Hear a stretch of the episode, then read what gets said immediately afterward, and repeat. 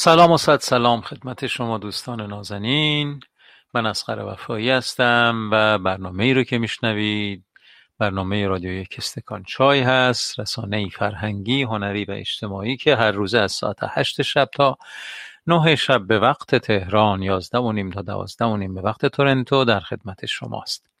این برنامه یک برنامه فرهنگی و هنری اجتماعی که دوستان شرکت کننده در اون حرفهای اساسی و اصولیشون رو، اونهایی که تجربه های ارزشمند شخصیشون هست، با هم در میون میذارن و فرصتی ایجاد میکنن تا از تجربیات همدیگه بهترین استفاده ها رو ببرند، یک دل و یک رنگ و بی تکلف و بی قضاوت در کنار هم هستیم و قبیله ای رو تشکیل دادیم به نام قبیله یک استکان چای که فارغ از موضوعات رنگارنگ این روزگار تلاش داریم تا بهترین ارتباط ها رو با کیفیت ترین رابطه ها رو با هم داشته باشیم، رابطه های صمیمانه، قابل اعتماد، بی قضاوت و یک دل و بی تکلف. امیدوارم شما هم این مجموعه رو بپسندید و بتونید در کنار ما اوقات ارزشمندی رو برای ما بسازید و خودتون هم بی بهره نباشید. صمیمانه سپاسگزارم از دوستانی که مدت‌های طولانی است که چه در برنامه زنده چه در بازپخش‌ها ساعتی از شبانه روزشون رو اختصاص میدن به همراهی کردن با یک استکان چای. فقط 1 ساعت از 24 ساعت 1 ساعتش رو ما به تلاشی میپردازیم که اون تلاش ما را از مصیبت‌های این روزگار آزاد میکنه و اون با هم بودنه، بی قضاوت بودنه، اثبات این موضوع که ما تنها نیستیم برای خودمون.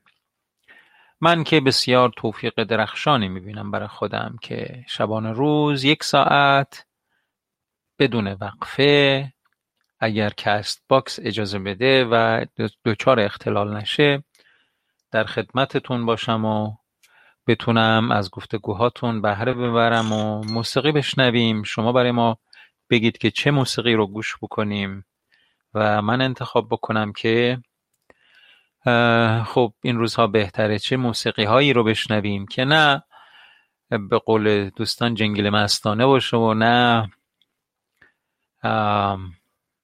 خیلی بر طبل مصیبت های این روزگار بکوبه، بلکه یک تعادلی رو ایجاد کنه برای ما که بتونیم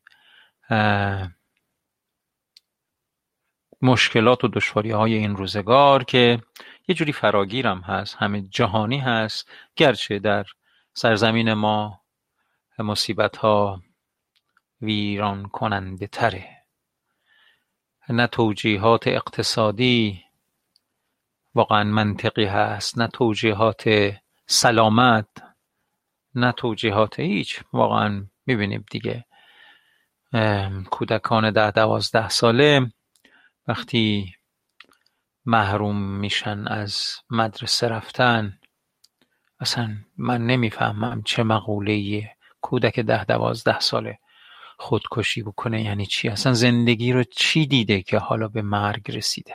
بگذاریم. آره، نمیخوایم از واقعیات جامعه فاصله بگیریم، اما نمیخوایم اسیر رخوت‌هایی که در ما ممکنه ایجاد بکنه هم بشیم. به همین دلیل تلاش داریم تا اتفاقات خوب رو برای این مجموعه‌ای که اینجا جمع شدن رقم بزنیم. خوشحالم جناب یزدی که موسیقی اولو پسندیدید و درود بر شما.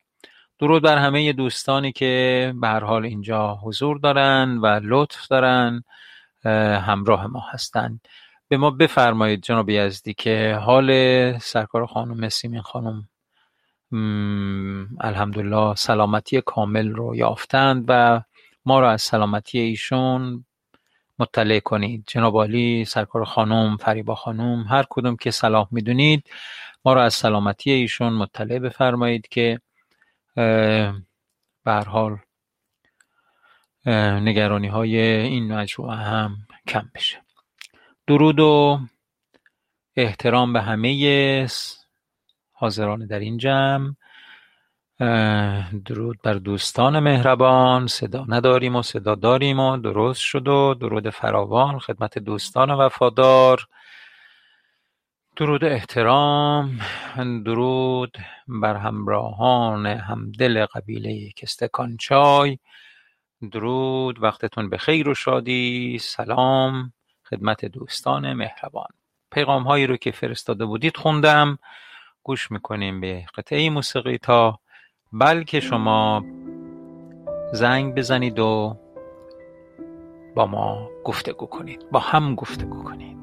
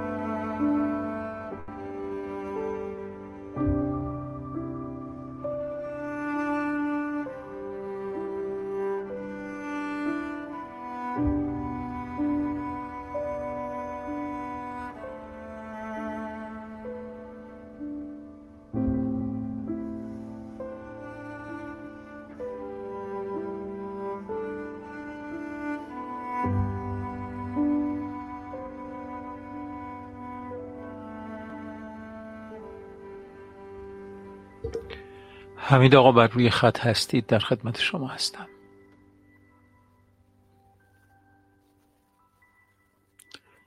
درود بر حمید آقای عزیز. بله صدا رو نداشتیم، مجددا برگردید که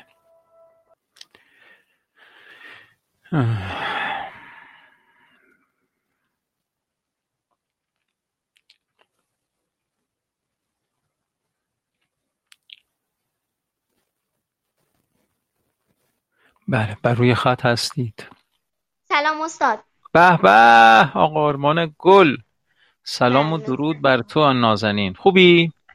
بله خوبم. شکر خدا. خوبی؟ خوبم. آره همه چیز خوب. عالی. تو خوبی؟ همه چیز خوبه؟ بله. شکر خدا.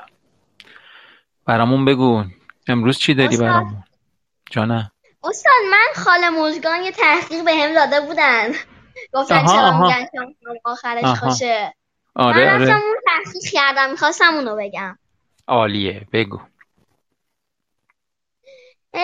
من توی اینترنت اینو سرچ کردم و یه دکتر زبانشناسی گفته بود شاید اینو دشمنای ایران برامون درست کردن، حتی به خاطر اینکه آخر شاهنامه واسهش من از دست آقای فردوسی خیلی عصبانی شدم.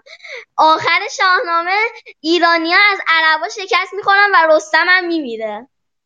خب خب آره دیگه، یعنی شاهنامه یه جوری چیز هست دیگه، موضوعات متنوعی رو میگه، یه بخش اساطیری داره اصطلاحاً میگن، یه بخش تاریخی داره و یه بخش داستانی داره.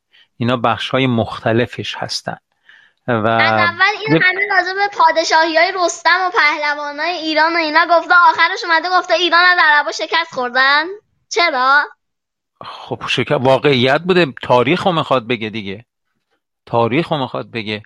خود فردوسی میگه که ما باید بیایم نگاه کنیم که چرا به این روز و به این ذلت افتادیم، چه خطایی نیاکان ما، بزرگان ما، پدران ما کردند که ما امروز به این روز و به این مذلت و به این. خب اون موقع که فردوسی این شعرها رو میگفته اصلا کسی حق نداشته فارسی حرف بزنه، اصلا خود عربا مأمور آماده میکرد، حتی مأمور میفرستادن تو خونه ها که کسی با زن و بچهش هم فارسی حرف نزنه، میگفتن فقط حق دارید عربی حرف بزنید. و یه عالمه ما کتاب داشتیم از فرهنگ و از تمدن قبل از اعراب که به ما حمله کردن، همه رو آتش زدن. یعنی میگن خب میدونی که اون موقع کتاب مثل حالا نبوده دیگه. کتاب چجوری بوده؟ رو پوست نازک بره و اینا مینوشتن، اصلا پوست رو عمل میبردن یه جوری که نازک بشه که وقتی مثلا 200تاشو کنار هم میذاری خیلی قطور نشه. بعد چون هرچی نازکتر باشه بهتره دیگه، کتابش قابل حمل تر هست. بعد روی اون پوستای نازک چیز مینوشتن. بنابراین کتاب اون روزها خیلی ارزش داشته، مثل حالا نبوده که مثلا این همه مثلا چاپ میکنیم مثلا 5000 تیراژ بشه. نه، یک کتاب تا اگه داشتی تا آخر عمرت مثل جونت ازش دفاع میکردی، مراقبت میکردی، به دلیل اینکه یه آدمی نشسته، کاتب بهش میگفتن، اونو نوشته و خب خیلی کتاب چیز ارزشمندی بوده. بعد توی ایران اینقدر کتاب بوده، اینقدر نوشته بوده که میگن که وقتی عرب ها میان ایران رو فتح میکنن میگن اوه این همه کتاب و اینها، خب حالا اینا رو چیکار کنیم؟ برای رئیسشون که اون موقع عمر ابن خطاب بوده نامه مینویسن یا ازش میپرسن به یه ترتیبی که آره ما چیکار کنیم، پیک میفرستن این همه کتاب و اینا. اون هم چیز هست دیگه، میگن که میگه که اگر این چیزایی که تو این کتابا نوشته به درد ما میخوره که حتما تو قرآن هم هست، اگرم که این چیزایی که توی کتابا ننوشته تو قرآن نباشه که حتما به درد ما نمیخوره، بنابراین همه رو بسوزونید. بعد میگفتن اینا مقام مثلا حموما رو گرم میکردن، مثلا چوب میزدن زیر حموما که حموم گرم بشه، که مردم میرن حمام خود حموم گرم باشه، آبم گرم باشه.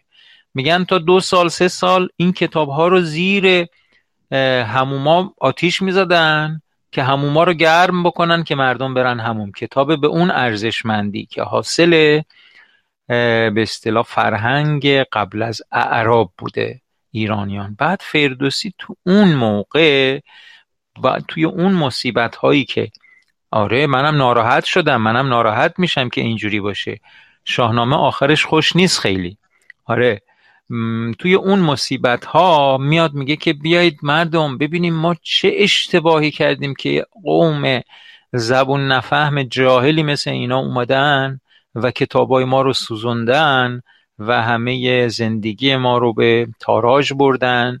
و برخلاف حرفی که خودشون میزنن که میگن که هر کی با تقواتر و خدا شناستر باشه آدم محترمیه، خودشون میگن دیگه، تو اسلام اینو میگه دیگه. و اما این عربای وحشی اینجوری نیستن، خودشون اومدن میگن ما عربا مولا هستیم، سرور هستیم و شما ایرانیان نوکر هستید و فرمان بردار. بیاد ببینید چی کار کردیم که ما به این روز افتادیم. ما نباید اصلا از همون اول شکست میخوردیم از این قوم وحشی. و خدا خلاصه میگه در فردوسی دنبال چیه؟ دنبال اینه که نقطه ضعف‌های خودش رو، نقطه ضعف‌های مملکت خودش رو شناسایی بکنه و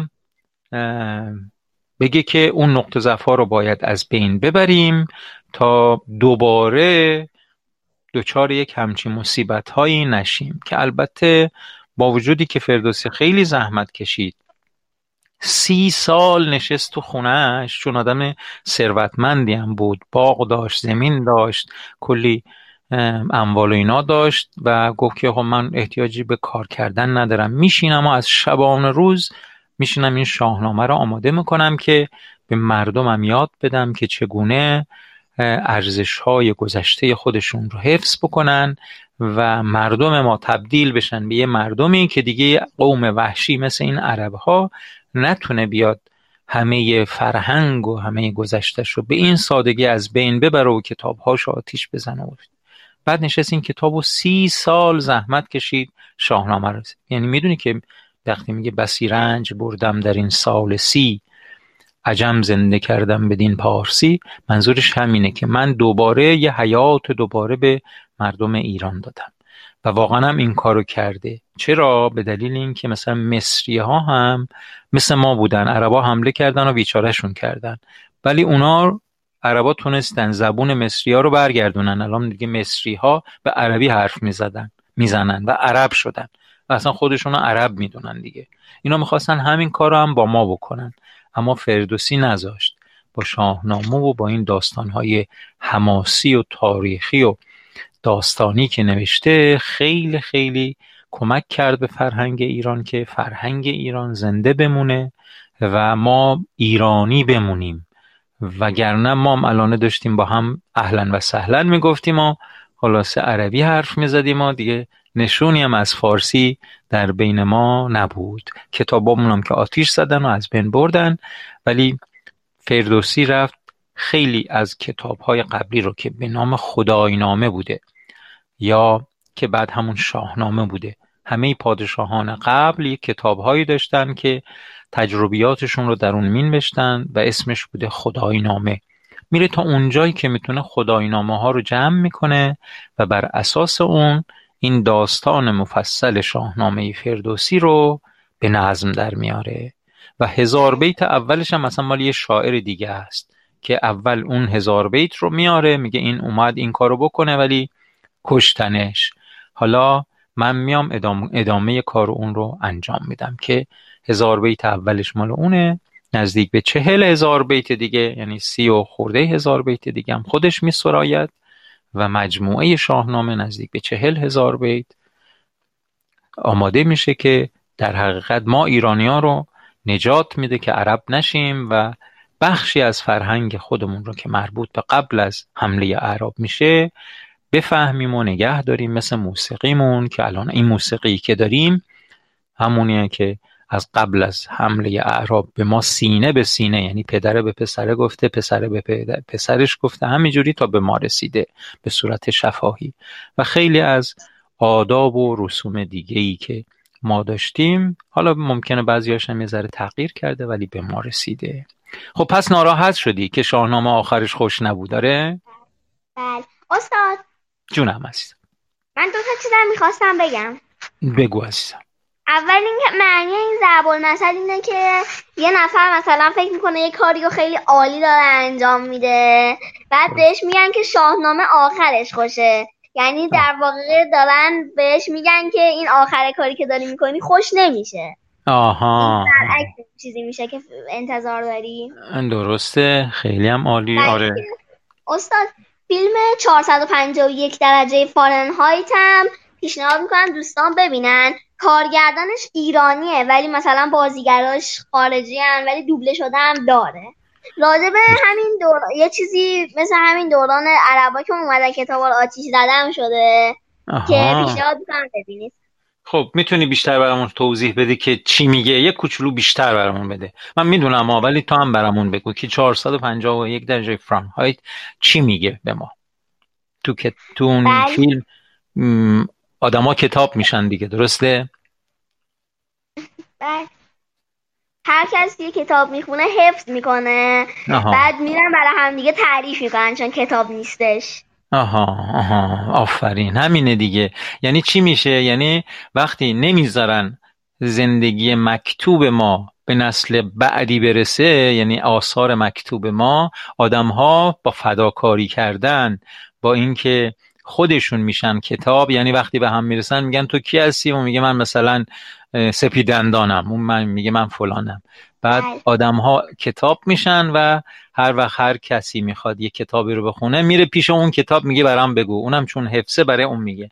میدونی که الان آدیو بوک همین کارو میکنه، یعنی اگر که ما حال و حوصله کتاب خوندن هم نداریم میتونیم با آدیو بوک این کارو انجام بدیم، درسته؟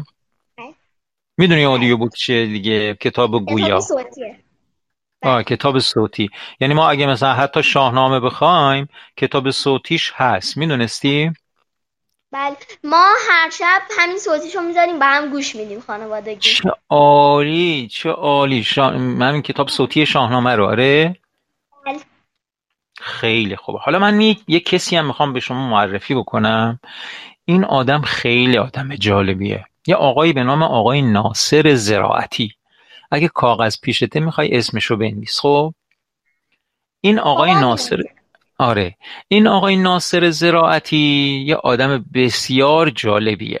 توی سوئد زندگی میکنه. خب بعد چون میدونه مردم ایران حال و حوصله کتاب خوندن خیلی شاید ندارن، نشسته کتاب‌های خیلی خوبی که ممکنه به درد مردم بخوره و در رشد مردم کمک بکنه، ورداشته این کتاب‌ها رو چیکار کرده؟ همین کتابو گویا کرده، کتاب صوتی کرده. خب و از هیچ کم مزدی چیزی نگرفته، یعنی خودش مثل یه فعالیت فرهنگی اجتماعی خودش نشسته، کتاب‌های خیلی خوبی، خودش هم داستان داره، کتاب‌های خیلی خوبی که میشناخته رو کتابو گویا کرده و به صورت رایگان همینجوری تو شبکه‌های اجتماعی، مثلا اگه سرچ بکنی ناصر زراعتی میاد کتاب‌هایی که کار کرده ایشون و همه‌شون هم کتاب‌های بسیار بسیار خوبی هست که یه جوری اگه مردم ایران این کتاب‌ها رو بخونن، خیلی آدمای با فرهنگی که یعنی بشنون دیگه با ایشون، و اگه بشنون خیلی آدم‌های با فرهنگ‌تری خواهند شد. و اینه که گاهی ما گله میکنیم از دست خودمون که چرا آخه مردم اینجوری میکنن اونجوری میکنن، به خاطر اینه که با همین به اصطلاح کتاب‌های ارزشمند ارتباط برقرار نکردن. اسمش چی بود؟ ناصر زراعتی. آره، آقای ناصر زراعتی که یک عمر اونجا زندگی میکنه و بیش از تا حالا بیشتر از 200 تا کتاب خیلی ارزشمند رو آره گویا کرده، خودش پولی از کسی گرفته، خودش نشسته. آره اونم یه جوری مثل ما اینجوری که میشینیم مثلا حالا با هم حرف میزنیم، اون خودش نشسته این کتابا رو گویا کرده و خونده و بعد در اختیار عموم گذاشته. حالا اگه دوست داشتید شاید یکی از داستاناش رو تونستم همین الان براتون آماده کنم و بذارم که گوش کنید، که اتفاقا خودش هم داستان سرایی میکنه. آره که صداشو بشنوید. چشم استاد، من دیگه وقتتون رو نمیگیرم. قربونتو برم، خیلی خوب کاری. میدونی چقدر همه خوشحال میشن وقتی تو میایی تو رادیو صحبت میکنی؟ آره میدونی؟ بله میدونم، لطف دارن. فرایی تو بشم، منم خیلی خوشحال میشم تو وقتی میای. این گفتگو کردن با تو برامون خیلی خیلی ارزشمنده. حالا من خداحافظی میکنم که تو قطع بکنی بری پیام‌های خیلی خیلی جالبی که برات گذاشتن بخونی. مژگان خانمم اومده، احتمالاً میخواد قربون صدقه بره. در روی خطید مژگان خانم، بر روی خطید مژگان خانم. خب مثل که صداتون رو نداریم، بهتره که برید بیرون و قطع کنید و از کست باکس برید بیرون و مجددا برگردید تا بتونید. بر روی خط هستید. تکنیکی که حمید آقا کشف کردن اینه که از کست باکس برید بیرون و مجددا برگردید تا بتونیم صداتون رو داشته باشیم. کلن از کست باکس برید بیرون، جوین بشید دوباره و بعد ارتباطتون رو برقرار کنید تا صداتون رو داشته باشیم. کست باکس رو روی موبایلتون ببندید و دوباره باز کنید. منظور این هست. آره صداتون رو نداریم متاسفانه مژگان خانم. کمی صبر میکنیم تا مژگان خانم تلاش کنن و به ما بپیوندن. جونم عزیزم، تا خود مژگان بیان میخواستم بگم که پارسا جون اون اول روبیکو که بهم یاد دادن، من و پدرم رفتیم کامل یاد گرفتیم و من الان 5/5 هم بلدم. نه بابا خیلی باحاله. میدونی که مسابقه‌ای جدی داره، میتونی تو مسابقاتش هم حتی شرکت کنی. آره آره مژگان خانم بر روی خط هستید. سلام استاد. سلام و درود بر شما. بله الان صداتون رو دارید. ممنون. حالتون خوبه؟ خوبم، سلامت باشید. آرمان سلام کرد. آرمان جان سلام عزیزم، خوبی؟ سلام خاله مژگان. بله ممنون. قربونت عزیزم، خیلی ممنون برای این تحقیقی که انجام دادی، خیلی لطف کردی، دستت درد نکنه. من با اینکه الان سر یک کلاس آنلاینی بودم ولی ترجیح دادم که صدای شما رو تا آخر گوش کنم، گفتم حالا لابلاش میرم یه سر کلاسم میزنم، یعنی اینو واجب‌تر دونستم. دست گل درد نکنه، خیلی ممنون با اون صدای قشنگت، خیلی لطف کردی. مرسی. از استادم تشکر میکنم که حالا توضیحات رو کامل کرد و خیلی قشنگ توضیح دادین. دستتون درد نکنه. ممنون. خواهش میکنم. بله مرسی که اومدید. ما مزاحمتون نمیشیم، به کتاب کلاستون برسید. زنده باشید. خدا نگهدار همگی. نه چی شد گفتگوش؟ ها رفتید شما هم؟ خیلی خوب خیلی. بله بله منم میرم. خدا نگهدارتون. قربون شما، خدا نگهدار. خداحافظ شما. بله. من دارم اگه بشه یک داستان کوتاه از آقای ناصر زراعتی رو پیدا میکنم که براتون بذارم. چیزی دارن به نام 8 داستان.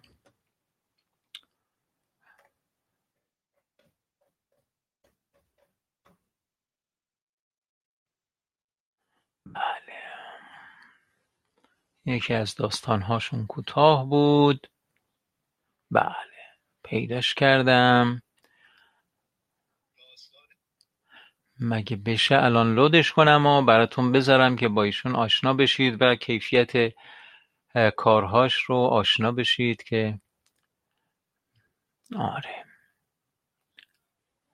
خب من الان اگر پیغامی برای من می‌نویسید نمیبینم متاسفانه. این رو آماده دانلود شدن بکنم و در خدمت شما هستم. بله بله هیچی، همه از شما تعریف کردن. بله خیلی هم خوب.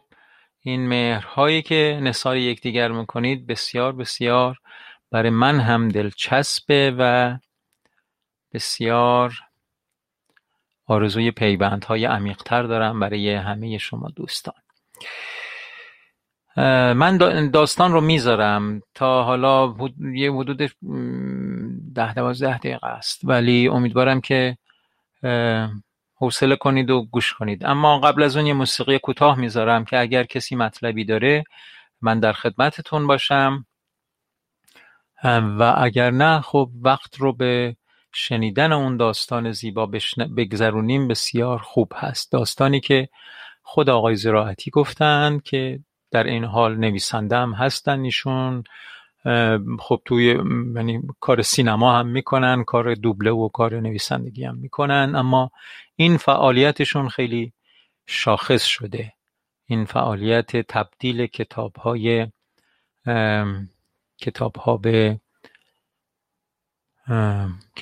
گویا خیلی شاخص شده و خیلی خدمت واقعا ارزشمندی هست. تشریح میکنه وضعیت جامعه امروز رو تا یه حدی که چگونه ممکنه مردم دچار مشکلاتی باشند که واقعا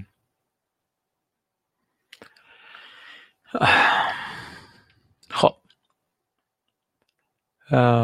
من یه کوچولو موسیقی میذارم اگه کسی مطلبی داره بگه و اگر نه که بعدش حدود 1 دقیقه بعد من میرم و مطلب آقای ناصر زراعتی رو میذارم.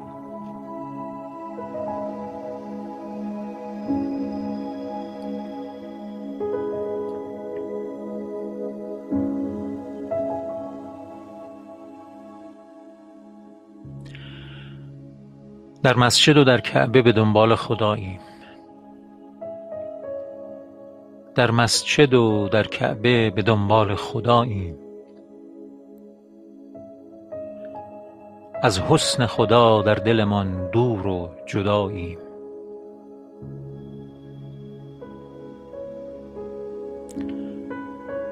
هم مسجد و هم کعبه و هم قبله بهانه است. دقت بکنی نور خدا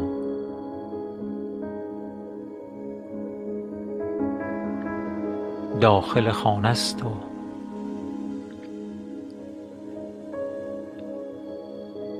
بله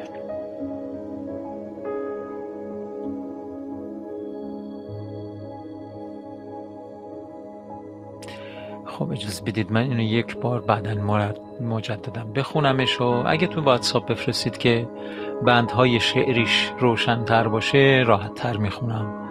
اینجا بندهای شعریش رو نمیتونم و ممکنه مشکل به اصطلاح عروض هم داشته باشه و من رو دچار مشکل میکنه. مرسی. خب داستان آقای زراعتی رو میشنویم و من در خدمت شما هستم بعد از داستان که حدود 10-15 دقیقه است.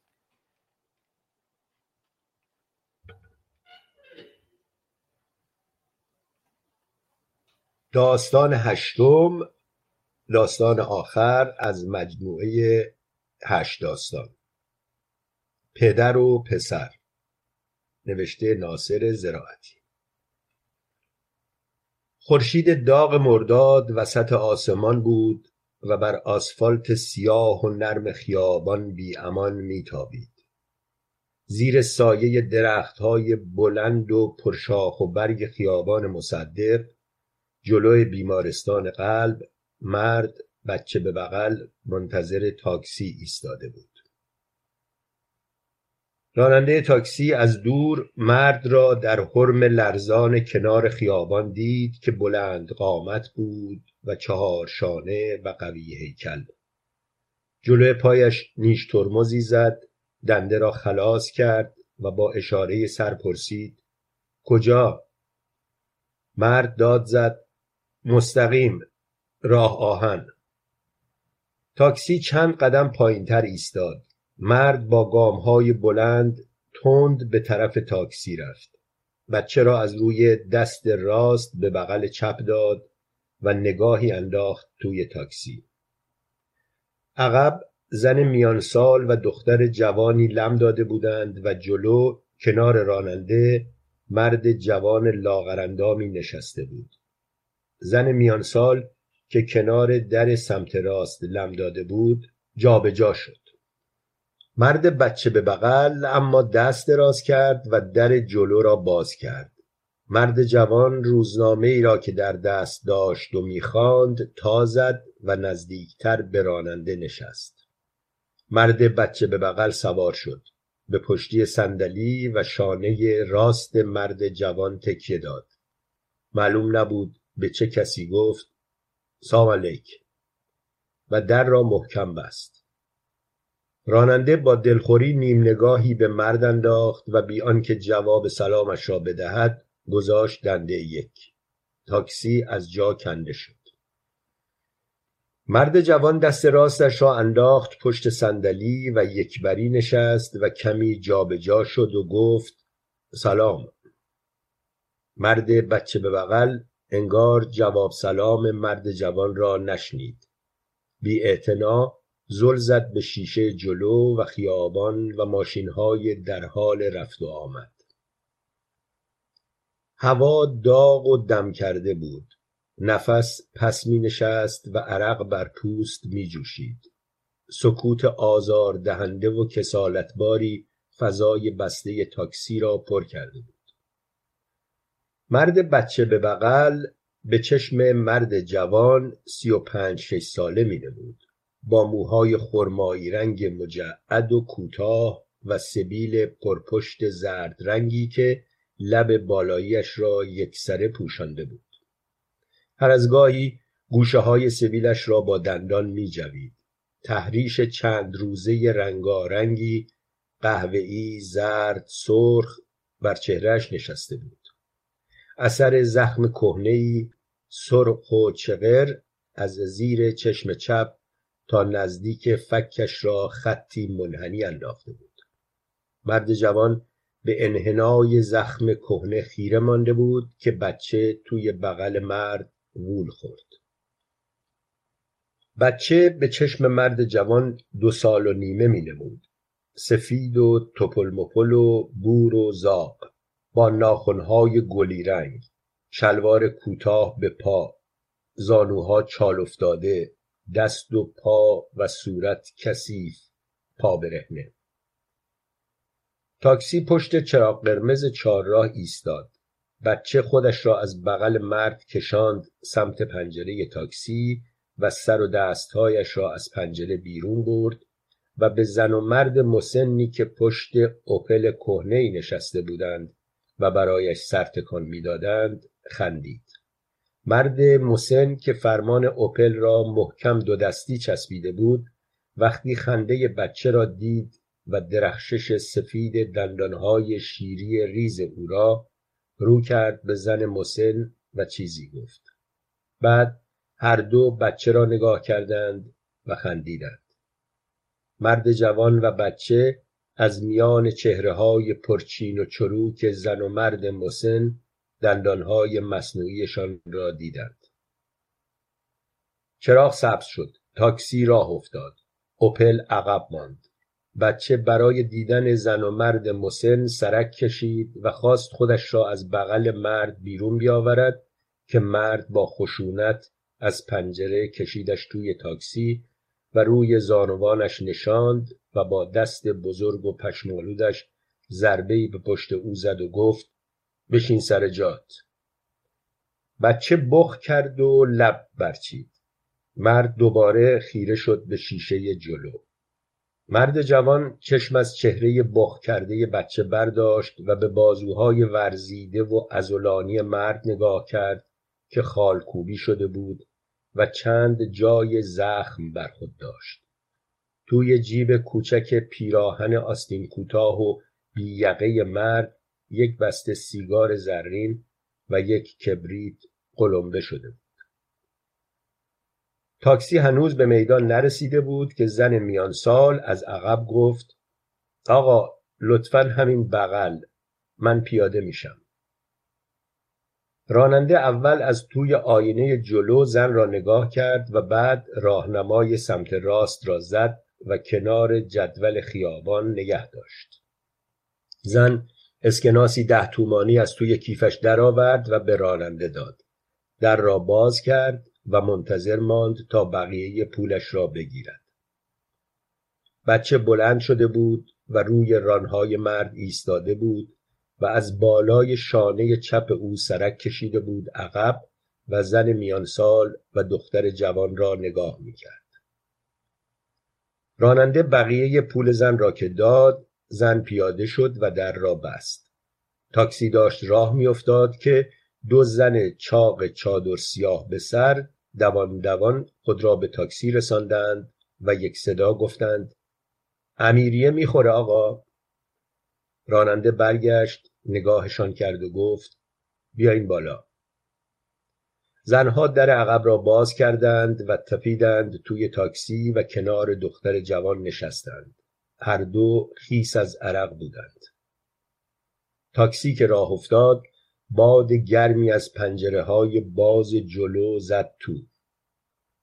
بچه زنهای چادری را که دید وول خورد و دستهای کوچکش را دراز کرد طرفشان و هول زده گفت ماما ماما. زنها با گوشه چادر خودشان را باد می زدند. دختر جوان که حالا گوشه صندلی عقب کز کرده بود بچه را نگاه کرد و با انگشت اشاره به دست گوشتالودش زد. بچه نیم نگاهی به دختر جوان کرد و چهره استخوانی و ساده و لبخندش را دید. دستش را پس کشید و دوباره رو به زنهای چادری گفت ماما ماما. مرد جوان سر برگرداند و بچه را نگاه کرد. زنهای چادری هنوز داشتند خودشان را باد می زدند. مرد بی اعتنا به خیابان خیره مانده بود. بچه دست دراز کرد طرف زنهای چادری، اما وقتی دید که آنها یک ریز دارند خودشان را باد میزنند و به او توجهی ندارند، دستش را پس کشید و خودش را انداخت روی گردن مرد. دختر جوان داشت رنگ چشمهای درشت بچه را حدس میزد که مرد بچه را نشاند روی پاهایش. بچه برگشت و با بسته سیگار و کبریت توی جیب مرد بازی کرد. مرد با خشونت دست بچه را پس زد. دست نزد. بچه دستش را پس کشید و تو روی مرد خندید. دندانهای ریز و شیریش از لای لبهای آلبالویی رنگش برق زد. مرد ساکت و گرفته به موهای طلایی رنگ بچه دست کشید. بچه سرش را گذاشت روی سینه مرد و همانطور که پاهای کوچکش را که میان پاهای مرد آویخته بود تکان میداد، آهسته شروع کرد زیر لب زمزمه کردن. ماما نیست. ماما نیست. انگار ماما را خودش میگفت و نیست را کسی دیگر. مرد همانطور خیره خیابان را نگاه میکرد و با کف دست آرام و متناوب میزد پشت بچه، انگار میخواست او را خواب کند. مرد جوان با کنجکاوی آن دو را نگاه میکرد. راننده دست دراز کرد و رادیو تاکسی را روشن کرد. صدای تیک تاک ساعت در فضا پخش شد. راننده بی‌حوصله و دلخور رادیو را خاموش کرد و زیر لب غر زد. زنهای چادری حالا دست از باد زدن خودشان کشیده بودند و جنسهایی را که خریده بودند به هم نشان می‌دادند. دختر جوان به آنها اعتنا نداشت و مرد و بچه را نگاه می‌کرد. بچه گفت ماما. مرد آهسته انگار لالایی می‌خواند زیر لب گفت نیست. بچه چشم گرداند و مرد را نگاه کرد. بعد سرش را بیشتر به سینه مرد چسباند. سینه مرد با هر نفس کشیدن بالا و پایین میرفت. بچه لبخند زد و دوباره گفت ماما. مرد این بار بلندتر گفت نیست. ماما نیست. راننده با تعجب مرد و بچه را از گوشه چشم نگاه کرد و پوزخندی زد و سر تکان داد. یکی از زنهای چادری گفت کاش یه دست دیگه از این خریده بودم. ماما نیست. مرد جوان دست دراز کرد و موهای بچه را نوازش کرد و با لحن بچگانه‌ای پرسید مامان مگه کجاست که میگی نیست؟ مرد انگار که هیچ چیز نشنیده همانطور به شیشه روبرو مات مانده بود. بچه سر برداشت و چشمهای درشتش را به مرد جوان دوخت و با صدای بلند گفت ماما نیست. نیست. دختر جوان که نیمخیز شده بود از پشت شانه‌های استخوانی مرد جوان چشمان بچه را توانست درست ببیند. رنگ چشمها سبز زلال بود. مرد زیر لب تکرار کرد نیست. نیست. مرد جوان سرش را به بچه نزدیکتر کرد و پرسید کجاست؟ ها؟ انگار نه از بچه که از مرد میپرسید. مامان کجاست؟ یکی از زنهای چادری گفت اگه گرونه در عوض جنسش حرف نداره. زن چادری دیگر گفت نه خواهر، همچین گرونم که میگی نیست. بچه با تأکید گفت نیست. ماما نیست. مرد گوشه سبیلش را جوید و نفس بلندی کشید و بی آنکه چشم از شیشه جلو بردارد زمزمه کرد نیست. مریض خونه است. مرد جوان از بچه پرسید مامان مریضه؟ مامانشو خوابوندیم توی مریض خونه. مرد جوان موهای طلایی بچه را نوازش کرد و با لحن کودکانه‌ای گفت کوچولو مامان خوب میشه میاد خونه. مرد انگار با خودش حرف میزد گفت میریم خونه با بچم با پسر خوبم داریم میریم خونمون. بچه سرش را گذاشت روی سینه مرد و چشمهایش را بست. ماما. مرد گفت نیست و موهای بچه را نوازش کرد. یکی از زنهای چادری گفت حتما حالا اومده خونه و مثل برج زهرمار نشسته منتظر. بچه با چشمهای بسته زمزمه کرد ماما نیست.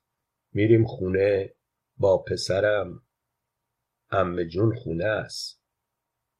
بچه زیر لب آرام گفت ماما و خوابش بود. مرد گفت نیست. ماما نیست. میریم خونه با عمه جون، پسر نازم، پوف بخوره، فردا میریم بهشت زهرا. راننده پشت چراغ قرمز زد روی ترمز و برگشت مرد را نگاه کرد. مرد جوان عینکش را روی بینی جابجا کرد و سرش را پایین انداخت و روزنامه را در مشت فشرد.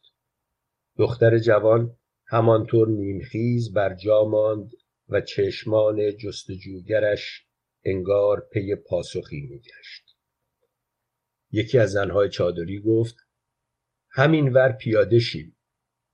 زن چادری دیگر رو به راننده گفت آقا میشه اینجا پیاده شد؟ مرد زیر لب زمزمه کرد ماما و چشم از شیشه جلو برداشت و بچه را نگاه کرد و دید که خوابش برده و آرام نفس میکشد و سینه کوچکش بالا و پایین میرود و مژه‌هایش فرو افتاده و لبخند مبهمی بر لبهایش نشسته است. مرداد 1359 تهران.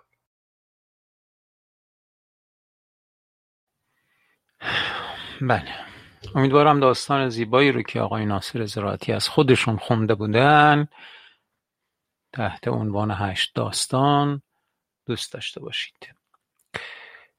بله، سبک نوشتنشون خیلی زیبا و خیلی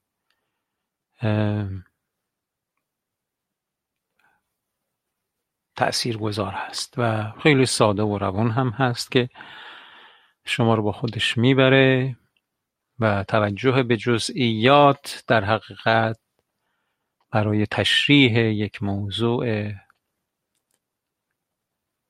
برای تشریح موضوعات فرهنگی و مبتلا به مردم ماست. بله بله، میفرمان بسیار زیبا و تأثیرگذار. ممنونم، خوشحالم که پسندیدید.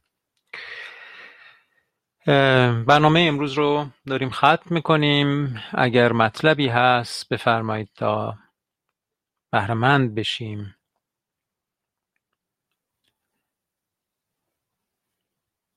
اگر نیستم که این موسیقی که فریبا خانم برامون فرستادن و یکیش رو انتخاب کردم به عنوان حسن ختام برنامه رو بذارم و تموم کنیم.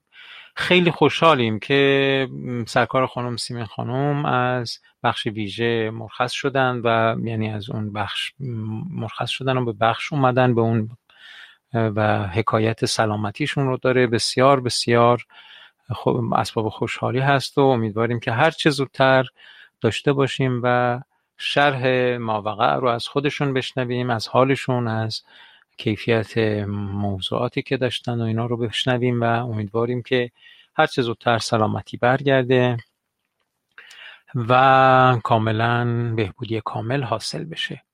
این روزها همچنانی که میدونید واقعا بسیار بسیار اوضاع ناگوار هست. خود وزیر بهداشت یا من نمیدونم معاونینش گفتن که احتمالاً آمار تلفات کرونا 4 رقمی خواهد شد، یعنی از 1000 بالا خواهد زد و خب این خیلی ناگواره و پیش بینی ها هم که داره اینجوری میشه و از قبل هم گفته بودن که آذر ماه پیک آسیب دیدگان کرونا است و امیدواریم که همه دوستان سلامت باشند و مراقبت‌های لازم را انجام بدن که خدای نکرده گریبان هیچ کس رو نگیره و به خصوص گریبان شماها که به هر حال ما پیوندهای عاطفی داریم با شما و اصلا دلمون نمیخواد کوچکترین گرد ملالی بر دامن شما بنشینه.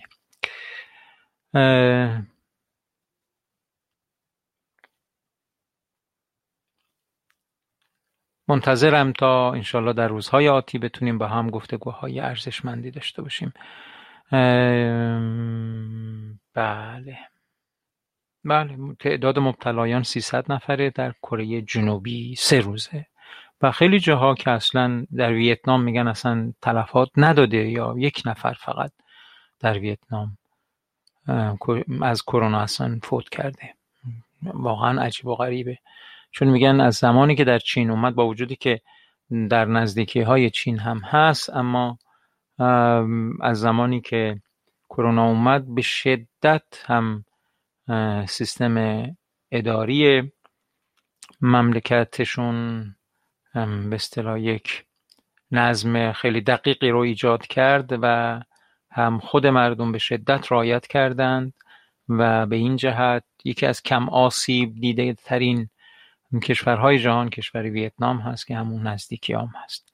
بله، این فقط با بسیج، با همکاری مردم، با اعتماد متقابل مسئولین و مردم، با به اصطلاح اعتماد به اینکه مردم اطمینان داشته باشن که مسئولینشون جداً به فکر اونها هستن، به فکر سلامتشون هستن، به فکر اقتصاد اونها هستن، به فکر چه میدونم آرامش و امنیت و سلامتی و این چیزای مردم هستن، وقتی اطمینان کنن قطعاً به حرفشون هم گوش میکنن، قطعاً یک هماهنگی متقابلی بین مسئولین و مردم وجود داره و این بهترین راهکاری هست برای اینکه آدم آسیب ها رو به حداقل برسونه و توفیقات یک ملت رو بالا ببره. نزدیکی مردم و مسئولین، باور مردم و مسئولین از هم دیگه. اما این باور واقعا در کشور ما بسیار آسیب دیده، به خصوص به خاطر آقازاده هایی که واقعا خیلی خیلی فساد کردند و به خاطر بی توجهی ها و بی منطقی هایی که جاری است و هیچ مسئله و هیچ آسیبی، هیچ ناگواری، هیچ بی‌عدالتی به ثمر نرسیده سال هاست و همچنان همه اتفاقات ناگوار در حالی از ابهام مونده و به نتیجه نرسیده. این اعتماد بین مسئولین و مردم رو بسیار کم کرده و این جامعه ما رو بسیار بسیار آسیب پذیر کرده.